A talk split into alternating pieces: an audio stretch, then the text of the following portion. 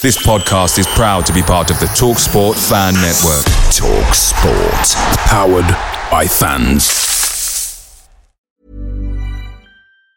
Hey, it's Danny Pellegrino from Everything Iconic.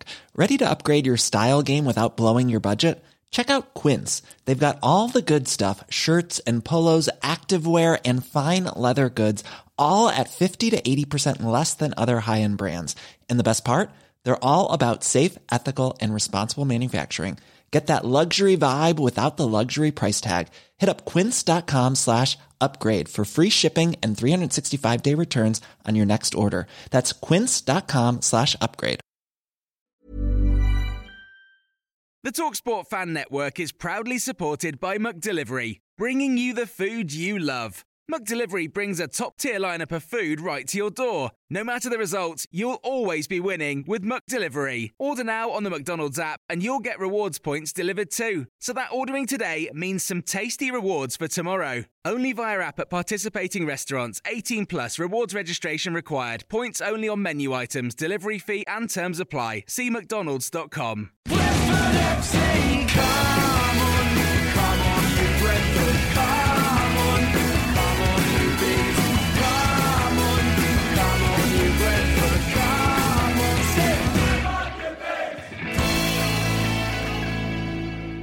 Welcome to the Besotted podcast. This is, believe it or not, it's the third main podcast of this new season.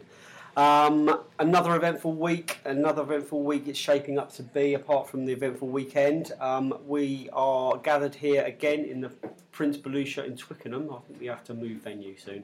But with me again is the regular crew, plus a podcast virgin, but in fact, I'll introduce you first. Dan Sue, you were on the first Besotted podcast back in October last year when against Reading at home. So this is your second. It is, yes. So I'll come back round. So we've got Martin Holland, the Dutchman, is with us again tonight. We've got Nick Carthew, Liberal Nick, and we've got Matt Allard and myself, Dave Lane. So there's another fivesome here, ready to just jaw Brentford for the next hour or so. We're also going to speak to Ijah Anderson, who I've just conducted an interview with on the phone. Some fascinating thoughts from Ijah, who's a Brentford legend. I'll introduce him again in a minute. And Bill Grant interviewed Jamie Smith from No Nay Never, which is the Burnley podcast. Obviously, we're playing Burnley at the weekend. So let's go round the table. Dan, welcome back again, as I said. I understand you bumped into a Brentford manager last night at AFC Wimbledon. Yeah, well, thanks very much for having me, first of all. And, I'd met Marinus last night. He was with another Dutch journalist. And I've got to be honest, it was really, really pleasant to be able to spend a bit of time with him. It was a very informal atmosphere, so I was be able to get to know him a bit, realise what he's passionate about. He's also an incredibly down-to-earth person, and it's somebody who, if you spend about 5-10 minutes of your time with, you just grow to like him. He's an incredibly likeable character. He was there with Roy Henriksen, his assistant. There's an extrovert character in Roy, and there's also the introverted character in Marinus. So, just completely impressed by their passion for the game, for their new job. They're telling me about how many hours they're putting in at the moment, and also I think the thing that really grabbed me was that Marinus was saying that there really wasn't any other job in England that he would be interested in other than Brentford, because of the vision that Matthew Benham and the club is going towards. It's something he really bought into because he was so happy at Excelsior, and I thought that was a nice little touch to hear that from our new manager. All good. So, Dutchman, how's your weekend? How's your week shaping up? Weekend was good, thanks, Laney. Good evening, everybody. All the usual interesting things to talk about today. I wasn't at the Bristol match on Saturday, so you're loyal. You're Homer B. So you'll get more enlightened comments from my friends around the table than myself. But obviously, maybe not. Or maybe you might prefer my abridged version, of course. Nick, so you were at Bristol City at the weekend. Absolutely. I thought we were lucky on Saturday, but we'll come back to that. And I keep hitting the refresh button to see whether or not that we really are getting an extortionate amount of money for an English player. But good luck to Bristol City, and we'll come on to it. But, you know, how on earth they can afford to pay £9 million, I want to know. I want to know the secret of their accountancy. We will certainly be talking about that. Matt, you were at Ashton Gate the weekend. It was a pretty good day out, wasn't it? Yeah, it was... lively. There was some liveliness. In terms of the game, it was... we learned a little bit more. I don't think we learned a whole lot. Although you can only beat what's out there in front of you. So Brentford came away from Ashton Gate with a pretty famous 4-2 victory. First half, though, there were some defensive frailties. We talked about it in the after-match podcast, but I think we need to revisit this. You know, second half they were down to 10 men. A sending off that I think even Steve Cottrell will even admit was a sending off. Now, Dutchman, we still have to strengthen up at the back, don't we? Yeah. As I said earlier, I wasn't at that game. I can only talk about how I saw it and what I've seen before. But watching the goals as you do, and you probably spend more time sober watching it when you're not at the game. The goals were, again, silly goals to let in. You know, and the bits that I've seen on the website, there's still all the same old mistakes happening again and again, and making mistakes we never used to make. And as we keep saying, the ball over the top, slowness to turn, wrong side of the man, and basic not marking from a corner. So we need to strengthen at the back. There's clearly issues there that need addressing. Which I guess some of the new personnel were brought in to do, but at the moment we're seeing the existing personnel, and I expect to see changes at some point with the new signing on the right and the various other options that we have. Dan, we saw injuries to Dean, which was obviously led to their sending off. Then we had an elbow to Tarkowski's nose, which his nose is pretty much splattered all over his face, like a bit of a drinker's nose it would look like now. But O'Connell came on the second half. He had a dodgy 5 or 10 minutes, and then he looked like comfortable in that position. You know, do we need to look at the first half in any more detail, or do we just kind of like park it? I think we're work in progress, because there are clearly some slightly different new ideas that are coming on board from Marinus. And the defence is going to have to slightly adjust. We've lost Moses, so Alan Mack is, I suppose, standing right back. Harley Dean, we all know that he's got a heart of gold, and there's no doubt that he's, somebody who I would always try and put in the first team. James Tarkowski, I've got slight issues over. I think he looks slightly overweight, out of shape, not as sharp as perhaps... you want him to be, because we know he can be a cracking player. So when you've got, in effect, a weaker defence, and also bearing in mind that the midfield actually just totally disappeared for their first goal, and poor marking for their second goal, I think that, on the whole, that give us some time, the defence will start to gel together. Got a new right-back coming in, and when with the O'Connell coming in on Saturday, I thought we looked a lot sharper. Alan Mack certainly raised his game for the second half. So I don't think it's panic stations at the moment.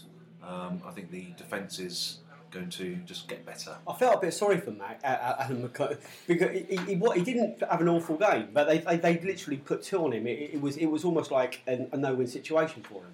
Yeah, I mean, everyone's going to look at Alan Mack and realise that he's not Moses, and so they're going to see him and try and exploit his weaknesses, which is his lack of pace. But ultimately, for me, I'd rather see Alan Mack in the middle of the park. I think he's a lot better there, and you don't need the pace there. But overall, we got the new right-back signing, so that's pretty obvious that Alan Mack's not first-choice right-back. The big thing that I'm really impressed with is going back to O'Connell. O'Connell's a young lad. He's probably a year behind some of the more established centre-backs, potentially. But I think he's going to be the surprise signing. I think he's the one who's going to try and get first-team place. I can see him playing on the last day of the season.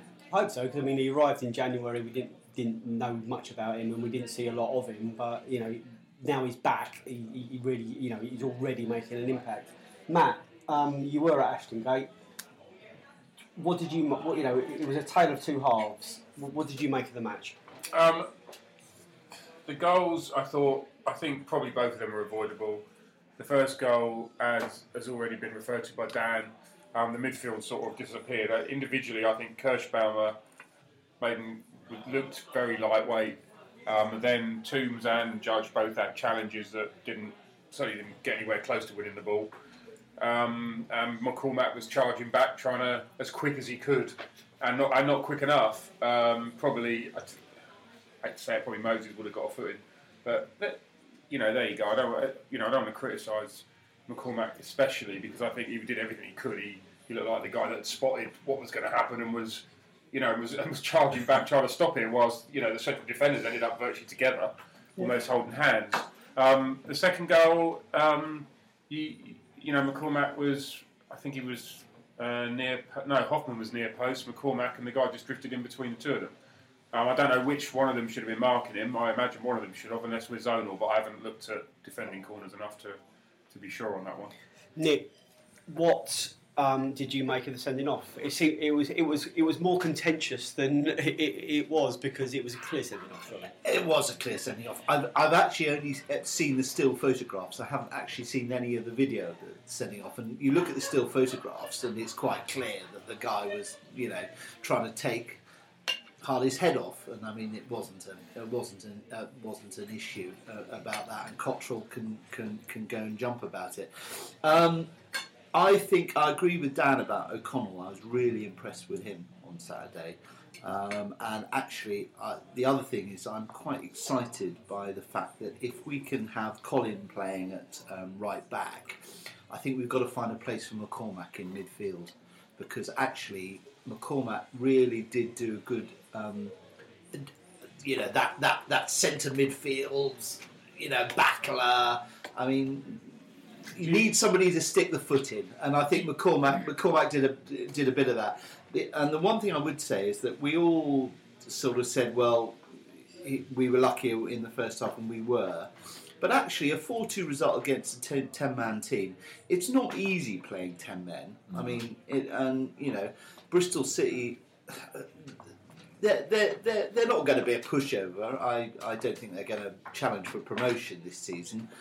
But they ain't necessarily going to go down. And playing 10 men is always difficult, and we did a clinical job on them and got the full goal. I think you're spot on, and playing 10 men should always be more difficult than that, and especially when you know, you're away from home. And I think Marinus, in his kind of like really refreshing way, he says it as he was after, you know, straight after the game. His tactic, he came in and said, right, we need to kick balls wing to wing and just wear them out, you know, and that's literally what we did. We kept ball really well. I think, you know, I thought, and I said this in the post-match podcast, I thought we looked like a fairly established championship team on Saturday.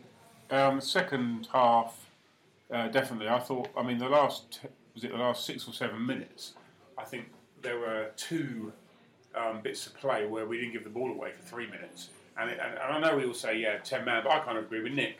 I don't know what the stats say, but winning against 10 men isn't always obviously going to happen to me, just as, you know, last season we had a brilliant performance against Birmingham when we went down to 10 men and got an equaliser back. So, you know, that wasn't easy. So, I think we settled more in the second half. I think it's settling. And to me, a lot of it's about balance. And I've said this before, and I like centre-backs when you've got one who's right-footed and one who's left-footed. And O'Connell came in and gave us that, and suddenly there was a bit of calmness around the back four, was the way I saw it. I thought that was a big highlight. I thought the second highlight was the Hoff's goal, the fourth goal. He took that goal brilliantly. Undoubtedly. I mean, there's no doubt in my mind that as a lone striker up there, he offers something very, very different. The way that he held the ball up, his touches, his awareness of his teammates, I thought was fantastic. And I think that relates a little bit to what Matthew Benham said about not necessarily signing a striker for their goals. And I thought his link-up play was fantastic. I think he played, to actually get that one-on-one with Ben Hamer. I can't remember exactly who it was, but the fact is that I was just so impressed with his play. But then he kept it off in the latter stages with that fantastic finish with his left foot. He rolled his defender fantastically well. So impressed. But the fact is, he knows where the goal is, and I think we'll see a lot more of it. I think we're going to have to. We're going to have to see a lot more of it, because it would appear that, and we have to bring this up now, that obviously Andre Gray scored the third goal to put us 3-2 up. That could be probably is his last goal in a Brentford shirt. So we're going to have to get goals from other places. How does Andre Gray's performance, is that gonna stick in our throats now to see him score and then go to Bristol City?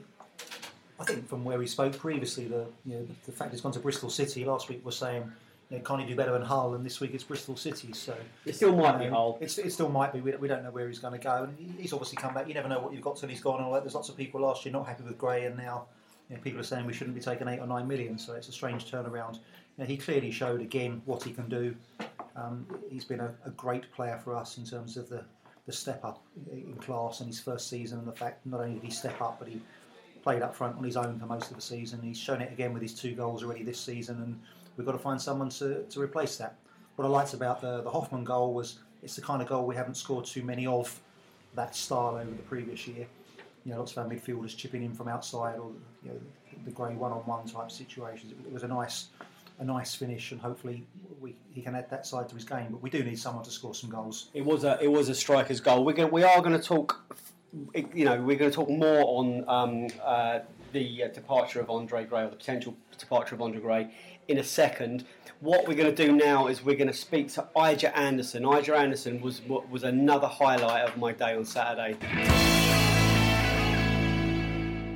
Right, welcome to Ijah Anderson, who's joining us on the Besotted podcast tonight. Ijah, who is a proper Brentford legend, played 200 games for the Bees, a great fullback, prolific goal scorer, wasn't he, Ijah? Scored one goal in 201 games.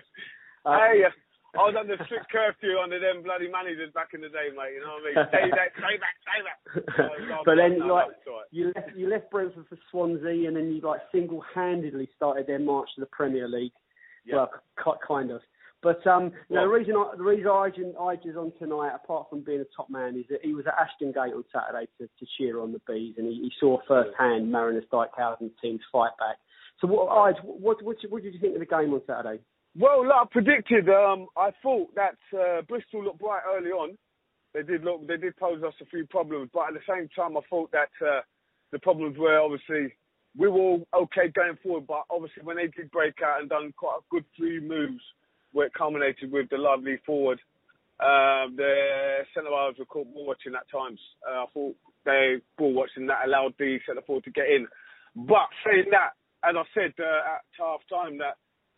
The lads and they galvanised, got together, and it looked good after that. I mean, they got back into the game. Second half really was a different one. I mean, you being a fullback, well, they really did identify the left hand side, our right back, as a weakness, and they really did double up on him. And that did. How, in those circumstances, mate, what'd you do? You got two coming at you. How'd you cope? You know what? I'll tell you what. Let me go from there. I thought, during the first half, I thought he would have changed it. I thought the manager was going to change it, go man for man, go for that one, because they were always getting out, you see.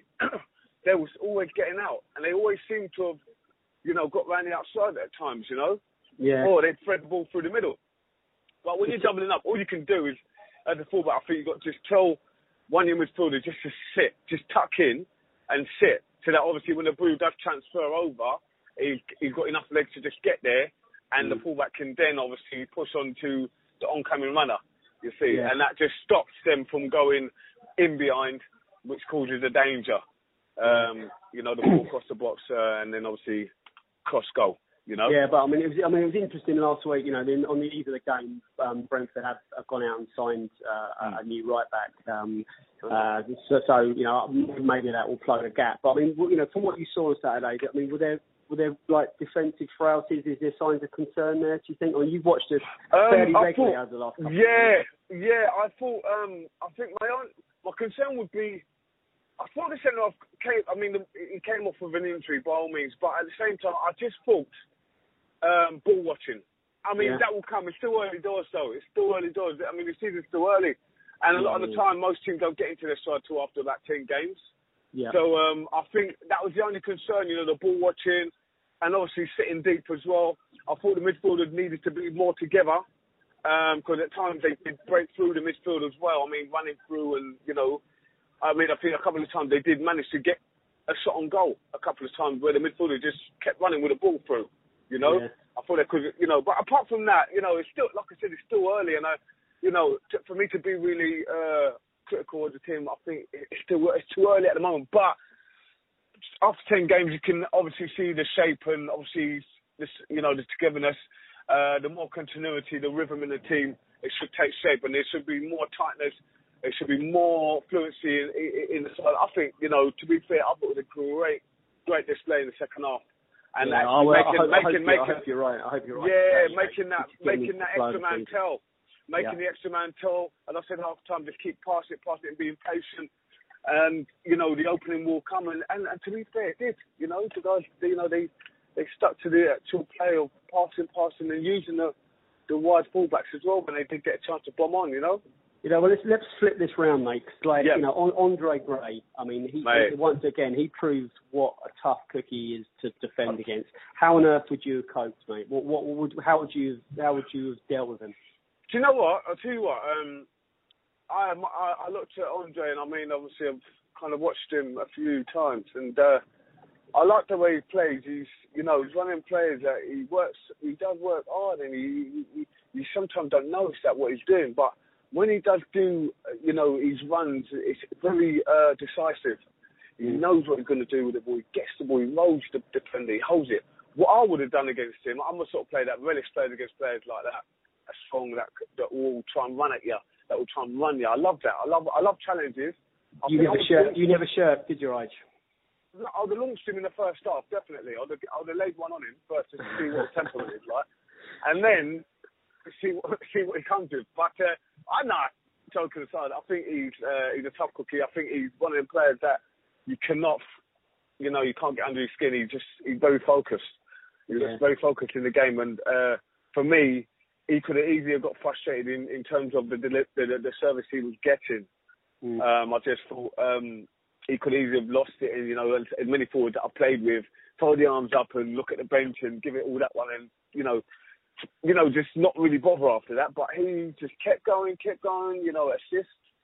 And he just worked for the team. The team player is also a great individual. He did. That was really important to see that he was able, you know, he was willing to, you know, after the week and the speculation, he was willing to go out on the wing and do a job there for us. You know, ironically, you know, there's talk of him going to Bristol City. You know, he could be a Bristol City player as we speak. So, Bristol City seem favourites with Hull City. It's the battle of two cities to sign Andre Gray. The fee, as we've just mentioned, could rise to just a staggering £9 million. I think Brentford's sale button is 7. It seems to have gone beyond that. And, you know, obviously, once a player or once an agent or once it's decided they're going to go, it's all about getting as much money as humanly possible for Brentford. Obviously, the more money we get in, the more money we can spend on the replacements, because obviously that's the stage we move to now. If we haven't got Andre Gray in our team, we need to find someone that's like for like, if possible, to replace him. £9 million, Mr. Allard. £9 million is a proper king's ransom. Just tell me. It's an insane amount of money. Andre Gray's got three things, I think, that puts, you know, maybe gets it to £9 million, or it does in today's market. He's got pace and he's got strength. and that's two things that, you know, don't necessarily come together for everybody. And I think he's English. I just think that English players command double to maybe what an equivalent from Europe would cost you. If not treble. I mean, it seems like a crazy amount of money to turn round, but to turn down. Sorry, and I said this last week. He'll be hard to replace. It'll be very difficult to find another Andre Gray. I think, you know, there are other options. There's other ways of playing, as we've seen from Hoffman, who's probably the opposite to Andre Gray. But to find another one of those with that sort of, it's that rawness, isn't it, that he's got. I think, you know, he's maybe a late developer. We'll see how much he carries on developing. But yeah, how can you turn it down? Can you turn it down? Can anyone make an argument to turn it down? Well, this is my question, right? So to the three of you, my next question is: would you rather be selling Andre Gray for 8 or 9 million, or buying Andre Gray for 8 or 9 million? I think if we're going to be a club that pays £8 or 9 million for a player like Andre Gray, Matthew Benham will have lost all his senses. Mm-hmm. It is a ridiculous sum of money, yeah.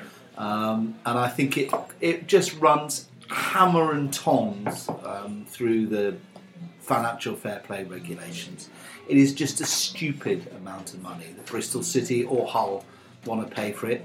Both owned by multi-billionaire owners, you know, who are prepared to chuck money at trying to buy success. And, you know, Andre Gray, he's a good player, but he's not the next England number 9. He's not. Roy Hodgson isn't going to draft him into the England squad in September and say, go and get us to the European Championships, or even go and get us to the World Cup in 2018.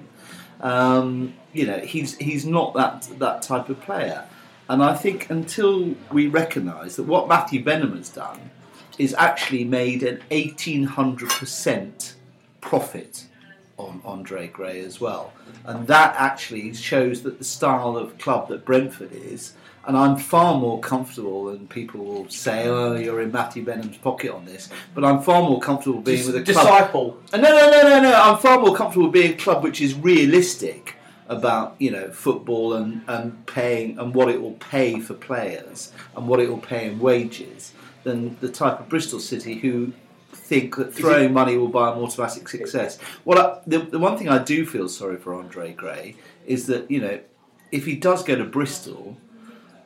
What we saw on Saturday, I think that Andre could be struggling in a relegation battle this season with Bristol. At least with Brentford, he would be struggling in a mid to top table Championship team. The Dutchman, yes. There's still fans out there who think this is a hugely negative step for Brentford. I mean, we can't, you know, we can't just write them off. We have to look at this in a balanced way.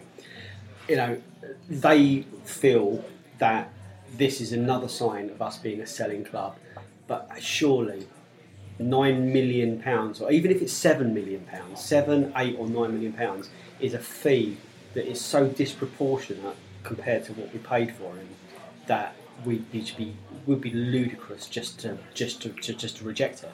Yeah, of the disciples, I'm not going to be the one that's Judas. It's a ridiculous amount of money, and it's going to potentially impact on pricing for other players throughout the league. If people look at that as a benchmark of what you can get for a player who had one very good season for us, up and down season, but very good overall, and to go for that sort of money is just really beyond belief. And would I rather keep Andre Gray? Yes.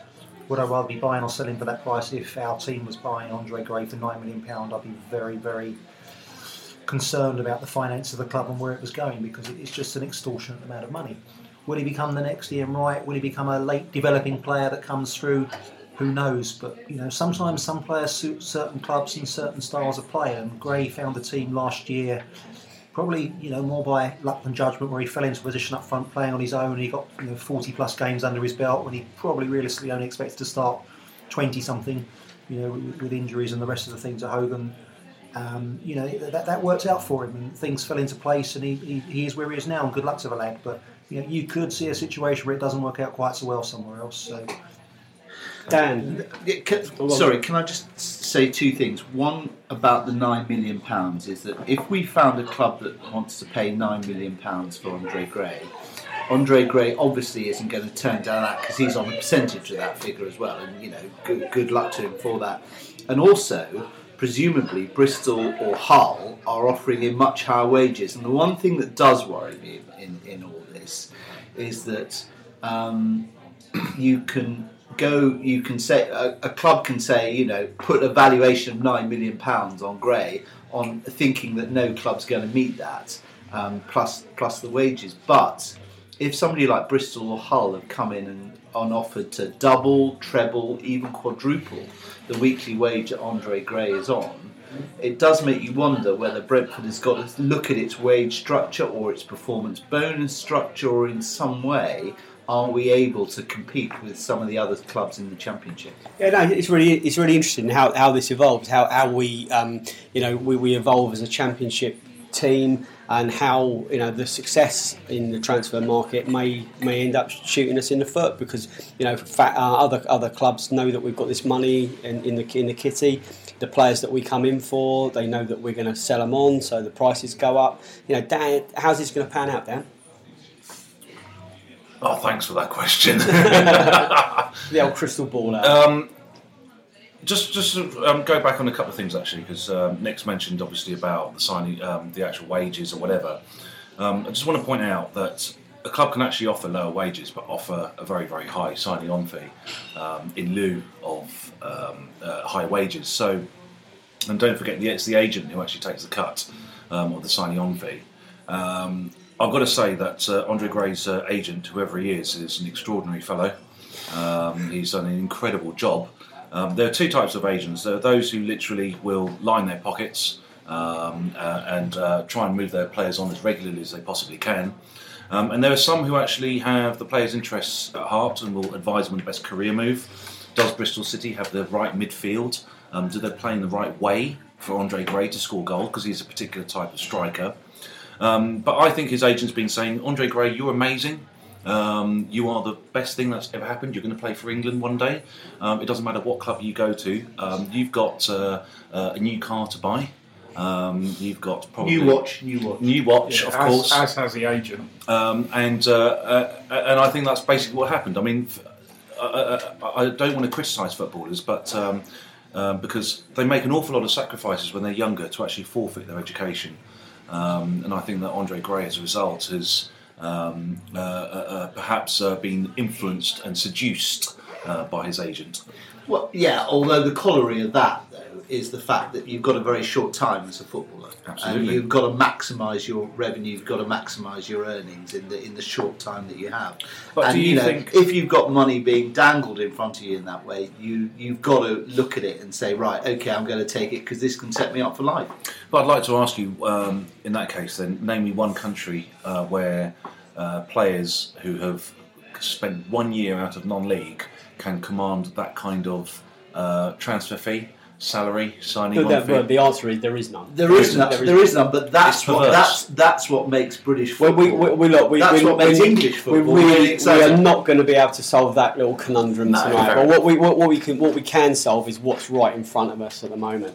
Matt, how many players can we sell before we are looking at a bit of a crisis? We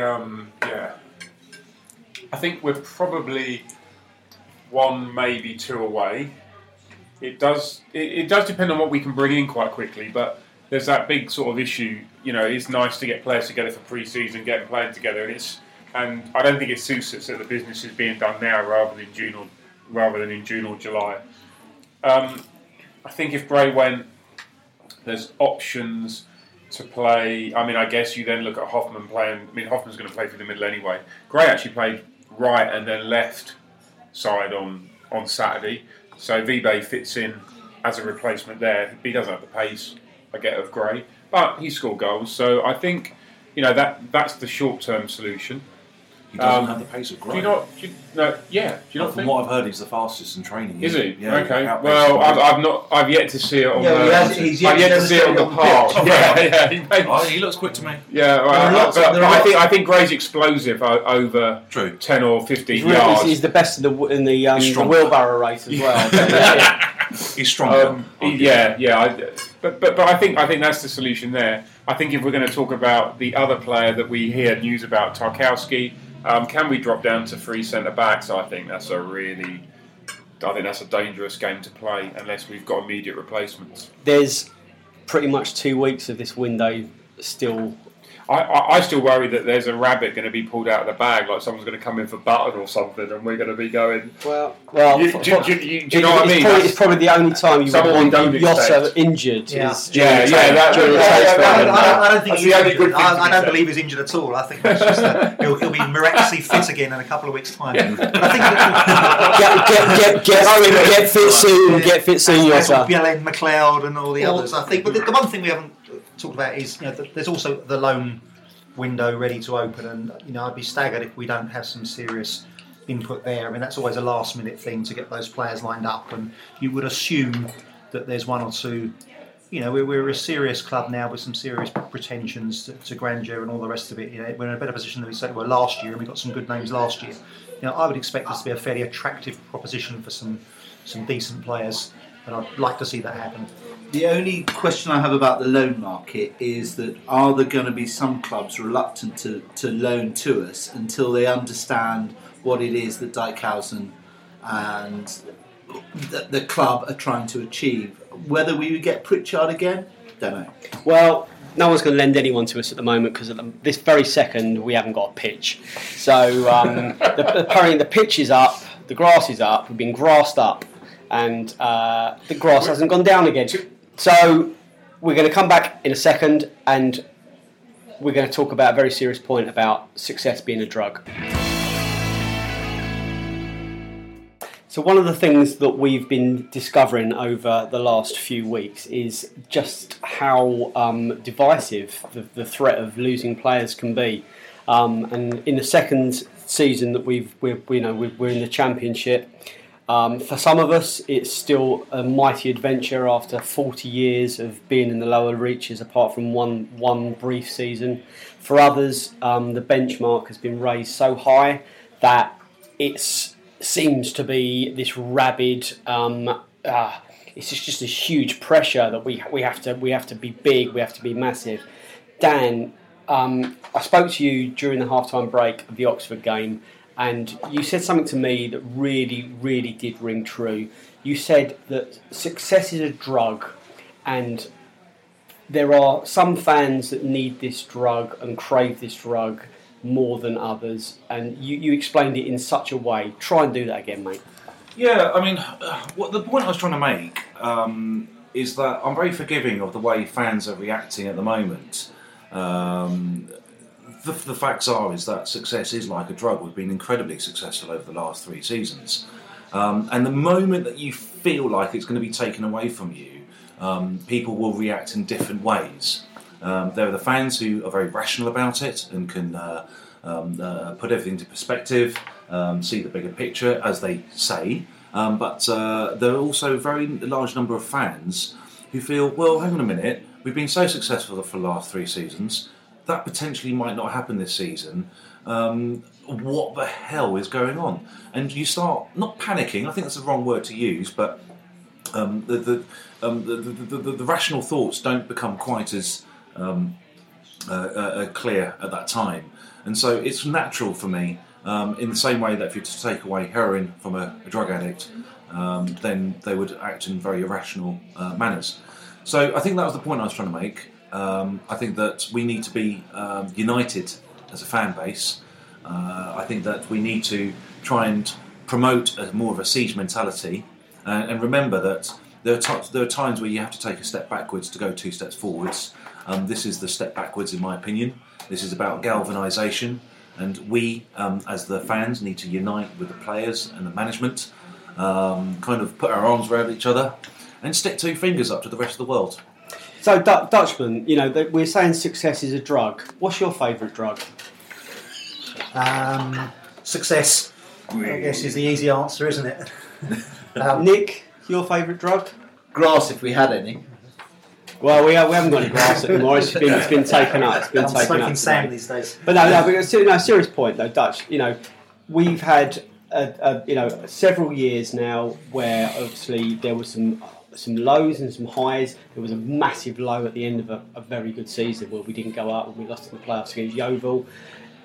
Where we're at now, and this isn't all about buying into anything, where we're at now is a way better place than we've ever been. It's a good place to be, Ali. And to extend Dan's very accurate analogy of things, I think part of it is not just about losing, it's the fear of losing it as much as losing it. So, you know, people now are worried about what might happen.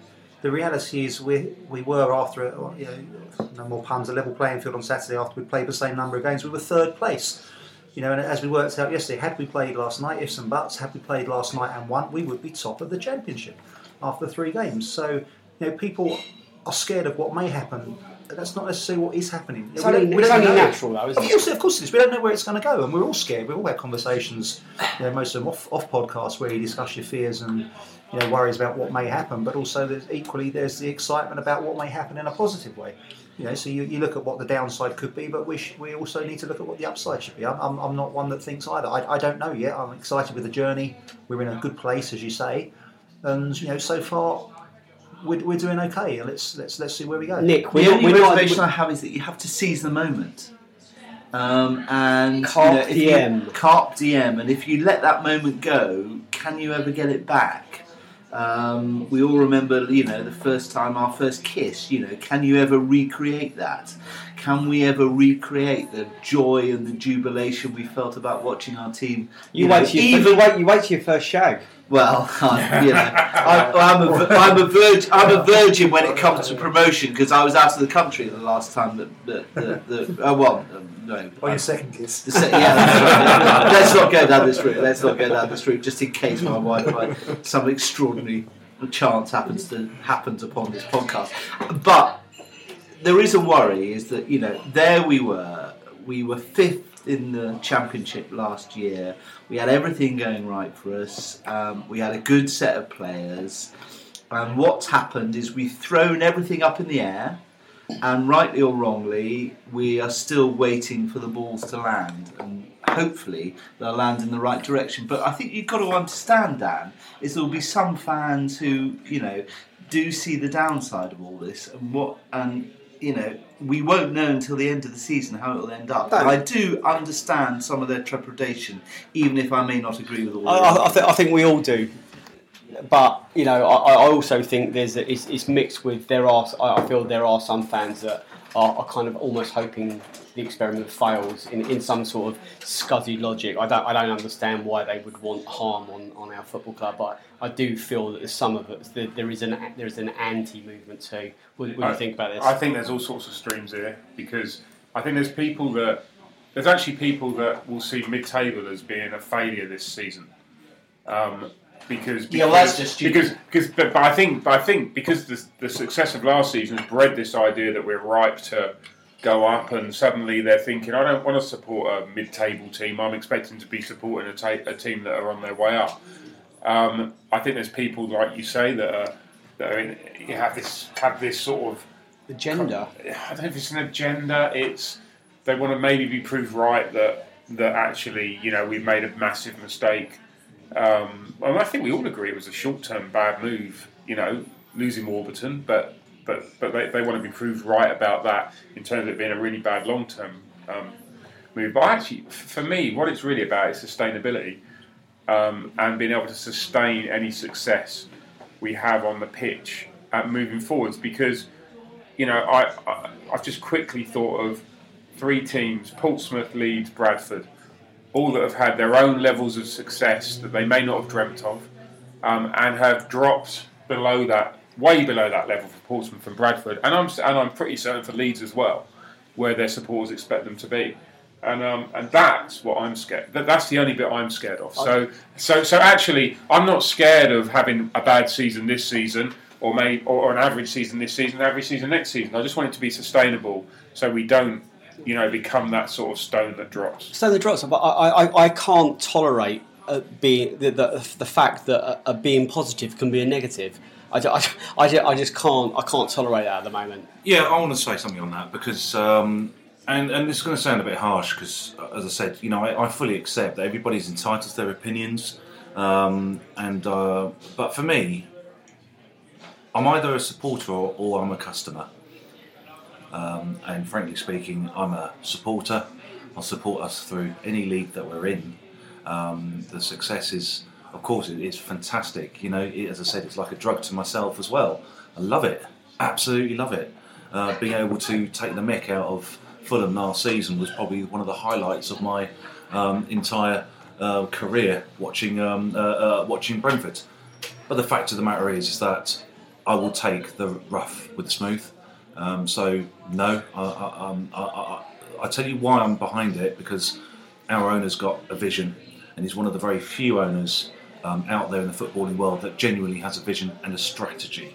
Yeah, and it's a sustainable vision, isn't it? Correct. It's not about doing something short term that will come back and haunt us. I like your analogy of the clubs, because actually the one that springs to mind is, who really sunk right down to the bottom, was Swansea. And I like to think, actually, is that if we can model ourselves on the Swansea model, coming back up, then we can have a really successful time looking forward ahead. But if you're a fan of a football club, you're not rational. Supporting a football club is not a rational decision. If you were a rational football fan, you would actually only ever go and watch Manchester United or Chelsea, or, you know, to see teams at the top of the league. We are all irrational sitting around this table because we support a football team that has its highs and has its lows. Hopefully we'll have more highs than lows in the next few years. I think for me the point is that we haven't failed, so personal opinions as to whether you think things should change or shouldn't change is almost irrelevant. You know, did I want Warburton to go? No, I wanted Warburton to stay, but the fact is he's gone, so I can either sit here bleating about whether he should have stayed or gone, but he's not here. So like the others, my love is for my club and my fellow fans and my friends and the enjoyment I get from it, so I'll be behind whoever's in charge, whoever's running it. And I think it's a strange position that we find ourselves in. We're at our most successful for most of the years, us been supporting it, and it's a time when people seem to be voicing concerns about what may happen as opposed to what is happening. I think you're right, there is a certain amount of buy-in. What I do find slightly strange, you know, there is a, you know, an absolutely brilliant documentary that is on besotted.co.uk. It's a link to the Copa 90 documentary, which is Moneyball to Mittelann, which explains Matthew Benham and the combination between Mittelann and Brentford, and the, you know, how you know what this statistical analysis is. And then there's people that consider themselves opinion formers that then post that they don't actually understand the documentary, and then they're criticising the regime or the owners of the club. So, you know, I think sometimes you need to kind of maybe before you start criticising something, at least understand what it is you're criticising. I think again you're being harsh, Dave. You're being harsh because you're expecting people to be rational about their football club. And there is nothing rational about being a fan of a football club. I go back to my point. You are always going to be passionate. You are going to support it through thick and thin. You are going to do whatever, you know, it takes. You will defend it from all comers. But you have got to, at the same time, question. The one good thing, though, is the owner of our club is a long-term, 30-year-plus fan. How many owners of football clubs have actually supported, stood on the terraces, fought for their club as Matthew Benham has? I think there's people out there that would be happier if we had foreign investment throwing money at the club in the short term, without thinking what the long term. You're right. It could be worse. Look what Reading Football Club's new owners did on Saturday. They unleashed this woeful song. So Careful what you wish for, I think. I'm not saying I wish for it. I think there are people... I really don't think there's any Brentford fans that would wish for that. So not that, maybe, no. We'll come back. We continue after this. So moving on to the weekend, Burnley away, relegated Burnley, just come down from the Premier League. It's going to be another tough game. There is no easy game at this level. Jamie Smith, who is part of the podcast No Say Never, he spoke to Bill Grant. You remember Bill? He's still not here, but he's back. He's going to be back this time next week, or if it's not this time next week, it'll be the week after. So vagueness as always. But Jamie, how do you think this Saturday is going to pan out? So weekend's approaching again. Got a big game on Saturday. Up north we go, up to Burnley. First time we played this team for years. Last time was when Paul Evans, I think, scored that goal from 40-odd yards. Lots of Bees fans getting very excited to make the journey up there. We thought we'd find out exactly what's going on in the Burnley camp. So we thought we'd give a call to Jamie Smith from No Nay Never, the Burnley podcast. Jamie, how you doing? Yeah, good, thanks. It's a big game approaching, and I think it's fair to say your season hasn't gone quite according to plan. You've had draws with Leeds and Birmingham and losses to Ipswich plus Port Vale in the Cup. Are you coming to struggle to come to terms with the Championship? I think there's probably a bit of a hangover from last season. You see quite often that when teams come down from the Premier League, it's difficult to adjust, really, back to the Championship. It's obviously a very different sort of league. You're playing twice a week very often. You don't tend to do that in the Premier League. So obviously the tempo's a bit different. It's maybe a bit more physical. Also, I think it's just when you've been losing most weeks, to then go into games where you may be the favourites more often than not, it's difficult. Sean Dyche has talked about it as being a scalp for other teams. I'm not really sure about that, but undoubtedly, we've been in the Premier League twice in the last 5 or 6 years, so some clubs will see us as a bigger club now, even though we've traditionally maybe a bit smaller. So, yeah, it's been difficult. I think the fixtures haven't been particularly kind either. A couple of decisions have gone against us. We could have been slightly better off than we are, but yeah, it's been tough, and we're not scoring enough goals, and I think we've fallen behind in all 4 games so far, so that's obviously a concern. We're not defending well, and we're not attacking well either. You've got our last season's Director of Football, Frank McPartland, as your Director of Football. Brentford decided to move on, pull in a new team post-Warburton, and Frank departed the Bees. But he got a bit of a coup because he managed to wrestle one player that we were trying to sign close season, that striker Chris Long. In the end, you ended up giving him a better deal than we did. How's Chris? Because I've noticed he hasn't played as yet. And are there any other players he's also brought in? Yeah, that was a strange one because there was some talk, certainly at our end, about a non-compete clause, which seemed particularly... I know that's fairly standard at times, but since you wanted to get rid of McPartland, I thought it was a bit rich to then say... You can't try and sign any of our players or even someone who was on loan last season. It was all a bit bizarre. Chris Long sounds like a good one. Everton fans, by all accounts, were pretty upset to lose him. I think the concern is that because the deal was done quite late in the summer, he doesn't seem to have had a pre-season. He said he was just training with his mates, which is obviously less than ideal. There's been a bit of talk that he's not in the best possible condition. I think that's fair to say. Some also whispers that he might go out on loan. So certainly not one that we expect to make an immediate impact. He seems to be a couple of weeks behind at least the rest of the lads. But yeah, I'm chuffed to have got him. He seems to have some pace, which we certainly lack. And I know he scored against Rovers last season, which was immediately endeared into some of our players. Very good goal as well. Yeah, I've seen it on YouTube a few times actually, so hopefully he can do that again this season. As far as other transfer dealings go, it's been a bit of a mixed bag really. The club's been working hard on putting together a European scouting network because we've not really had one. And we've signed a couple of strikers, Yella Vossen, who was on loan at Middlesbrough last season, and a guy called Ruan Hennings, who was top scorer in Bundesliga 2 last season. Not seen too much of either of those yet. The concern is that the key players that we lost, Jason Shackle, Kieran Trippier and Danny Ings, not really been replaced yet. So 3 of our best players have gone. Plus, Dean Marnie is out injured. He's our midfield engine. So we're without maybe 4 or 5 players that were really important players for the last 2 years. So there's still a lot of work to do in the transfer market, and McParland's influence, I think, it's going to come to the fore in the next couple of weeks before the window closes. The one player that we have been linked with heavily is Henry Lansbury from Forest, their captain, but that deal's been dragging on for the last two or three transfer windows. I think we just want some sort of conclusion on that, whether he goes somewhere else or stays. Everyone's just a bit sick of hearing about that. We want it to be over. I've just got a gut reaction. This is my personal feeling as well. Stranger things have happened in football, but it wouldn't surprise me if he actually ended up at Brentford on loan. I mean, you talk about the non-compete clause, but you ended up getting Long. He's obviously down your pecking order a bit, and it just wouldn't surprise me if maybe he might actually end up at Griffin Park. But that's just my madness anyway. Possibly, especially if you're going to lose Gray, you're going to need a striker. Talking about Andre Gray as well, and we're talking about strikers. I mean, you know about losing one of your top strikers. You've got Ings. You know, he went for a lot of money.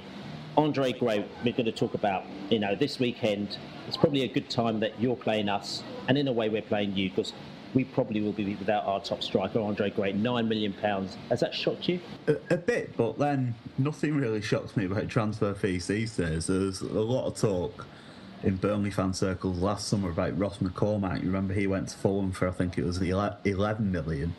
And the word was basically that that's distorted the market and made it impossible to sign players on unreasonable fees. And that meant that we couldn't get strikers in. And we were a Premier League club. It was just a bit insane. Gray's a funny one. I know someone, James, who works on our podcast, he used to live in Luton. Saw him play for Luton a few years ago and said he was a cart horse. And he seems to have turned into a different player since then. I think it's always a risk when you've got someone who's only had one season at a level. It could be a one-season wonder. But yeah, he seems to. He's obviously got a lot of talent. He's quick and powerful. I think that's a very good attribute. He scored a lot of goals last season. But yeah, the fees, they're just insane. Ipswich turned down a lot of money for Daryl Murphy. He's never been a 10-goal a season man until last year, and teams are offering 7, 8 million for him, I think. It's frightening stuff, but that's the way the game seems to be going, and I don't think it's any surprise that we've looked to the European market where players are a bit cheaper. I think we spent a couple of million each on Bosson and Hennings, and if they'd been playing in the Championship for the last couple of years, goodness knows what prices they'd have been after. Well, again, it's the same thing with us. I mean, people laugh about our approach we're taking with football. We've had to look to the European market because we just find the UK market's too expensive. Andre Gray came from Luton for 500 grand. We sell him a year later for 9 million. We can't afford to buy players for 9 million, so we've had to change our approach. But this weekend, anyway, how do you think you'll get on? Do you think you'll be able to turn things around? I'm not sure, really. I think we're getting to the stage where we do need a result. It's too early to talk about pressure on Dijkhuizen, but friends of mine who don't support Burnley have already started asking how long are you going to be patient, need to get results, questions about the transfers. So perhaps not internally at the club or among the fan base, but a bit of pressure from outside on Dash starting to come in. You always, if you want to do well, you need to get results at home. Brentford, we obviously see as someone who's going to be top 6 contenders, I would think, depending on how you replace Gray. I think it should be probably going to be a tight game. Like I say, we've conceded first in all 4 games this season. We can't afford to be doing that. We can't be chasing games every week. But there's not that much in the squad to change things up, so I mean, it's going to be tricky. I think we'll try and keep it tight, but I'm not sure what to expect, really. I'm fearing the worst, to be honest. So, score prediction? A score draw, maybe. We drew the first couple of games, so maybe a 1-1. A 1-1 draw from yourself. I'll take a 1-1 draw myself. And last thing, Bees fans travelling up there. Many of them have never been to Burnley. Can you suggest, you know, one or two drinking places that they can go pre-match? Yeah, if you're coming on the train, there's a good pub near the station called the Inn on the Wharf. That's away from friendly. You'll be fine in there. And if you're driving, the best place to park is probably at the cricket club, which is directly adjacent to the ground, and there's a bar in there that's away from friendly as well. So those two places are. Jamie, great chatting to you, mate. You know, big game on the Saturday. Hopefully, we'll maybe chat to you after the game. At the weekend. Yeah, no worries. Best of luck for the rest of the season, although not too much for the weekend, obviously. Best of luck. It's Jamie from No Nay Never, the Burnley podcast. Nice one. Well, there you have it. I won't tell you what we were just talking about. We're on to Burnley. Burnley away. Doesn't sound very glamorous, but it is actually quite a good big game for us, isn't it? They've just come down from the Premier League, as we've just spoken about. They've got high expectations. They've got their parachute payments. They have got some very good players. We don't go down. We don't go up there. Sorry, up to Lancashire. Really full of too much confidence. I think we can go there and hope not to lose. Are we going there to win, Dan? I'll always say that because I'm an eternal optimist. That we're going up there to win. I think we can nick it. I think that. What with Marinus and the team at the moment, I think they'll be working really, really hard to improve on their performances, and I think that they will realise that the defence looked really poor against Bristol City. So for me, I'm reasonably confident that we'll go up there, and I think there's a lot of confidence they'll gain from the Bristol game. I say that being a realist. We've got injury concerns and we've got transfer concerns. Dutchman. Can we go to Burnley with these injury problems and these potentially not having Andre Gray problems and do a job? Yes, why not? I think the point to remember is our starting 11 is still pretty strong compared to where we've been previously. You know, is there strength in depth? The subs bench starts to look a little bit bare, but you know, it's a pretty decent starting 11, guys. It's not a bad one. I am looking forward one day to playing a team that hasn't been linked with Andre Gray. I'm sure that will happen at some point. But you know, there's still time. Ginger Nut could be in for him. The reality is, our starting 11 still stands comparison with most Brentford teams of the past and most Championship teams of the present. We'll go there. Of course, it's going to be tough. They're a big team, big money, but as always, like Dan, the optimist, we will come away with at least half a smile. Burnley.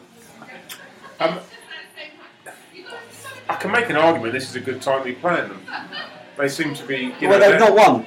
Exactly. Yeah, that could be a bad time to be playing them because you might get... it's so difficult, isn't it? But I'm going to make the argument it's a good time to be playing them. I think there's probably a bit of trepidation there. They probably expected to have a slightly easier return to the Championship than they have had. So, I think we go up there and we take it to them. I think it's important, actually. You get the first goal and I think the atmosphere there could become quite, could be quite anti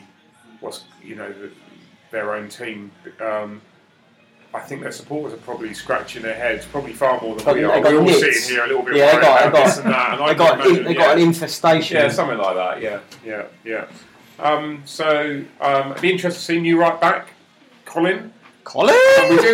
To be fair, we do try and we love go with somebody's pronunciation. We love Colin. Colin's. We did talk about this very briefly on the old Twitter sphere.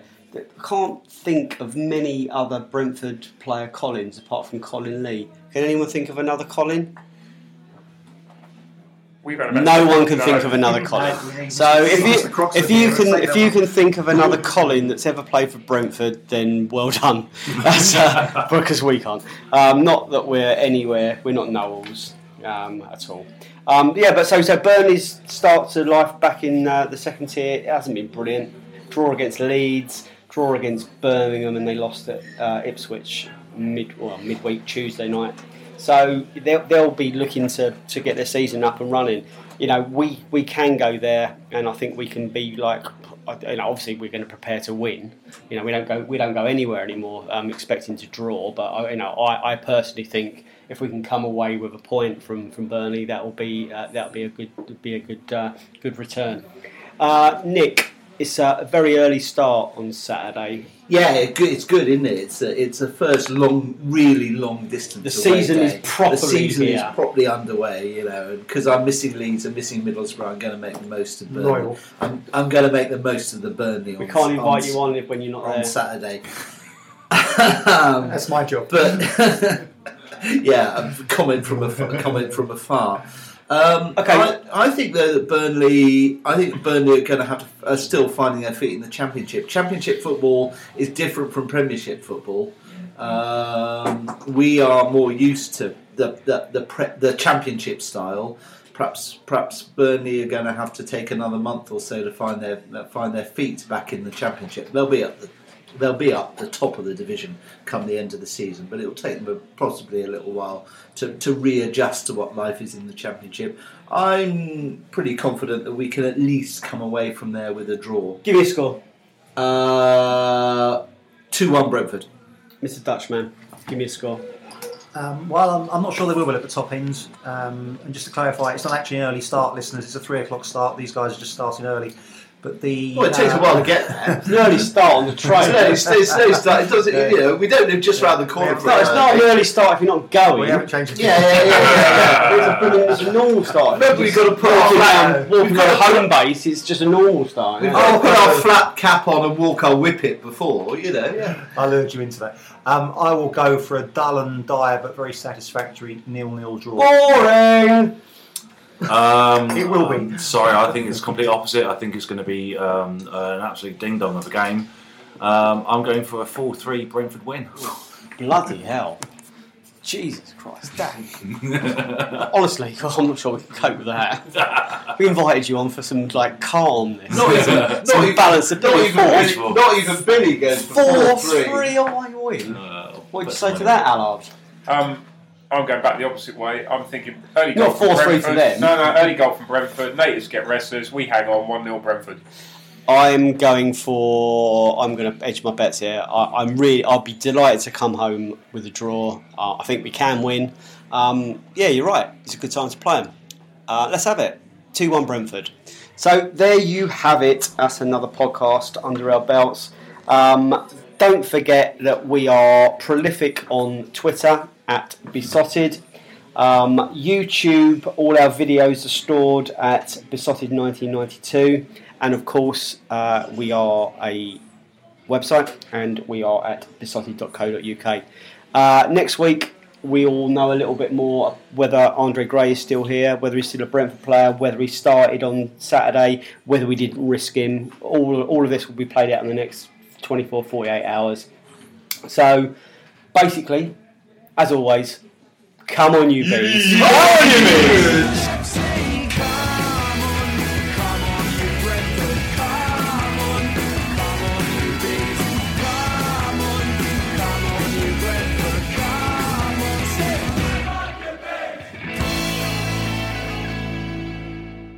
Away days are great, but there's nothing quite like playing at home. The same goes for McDonald's. Maximise your home ground advantage with McDelivery. Order now on the McDonald's app. At participating restaurants, 18+, serving times, delivery fee and terms apply. See mcdonalds.com. This podcast is proud to be part of the TalkSport Fan Network. TalkSport. Powered by fans.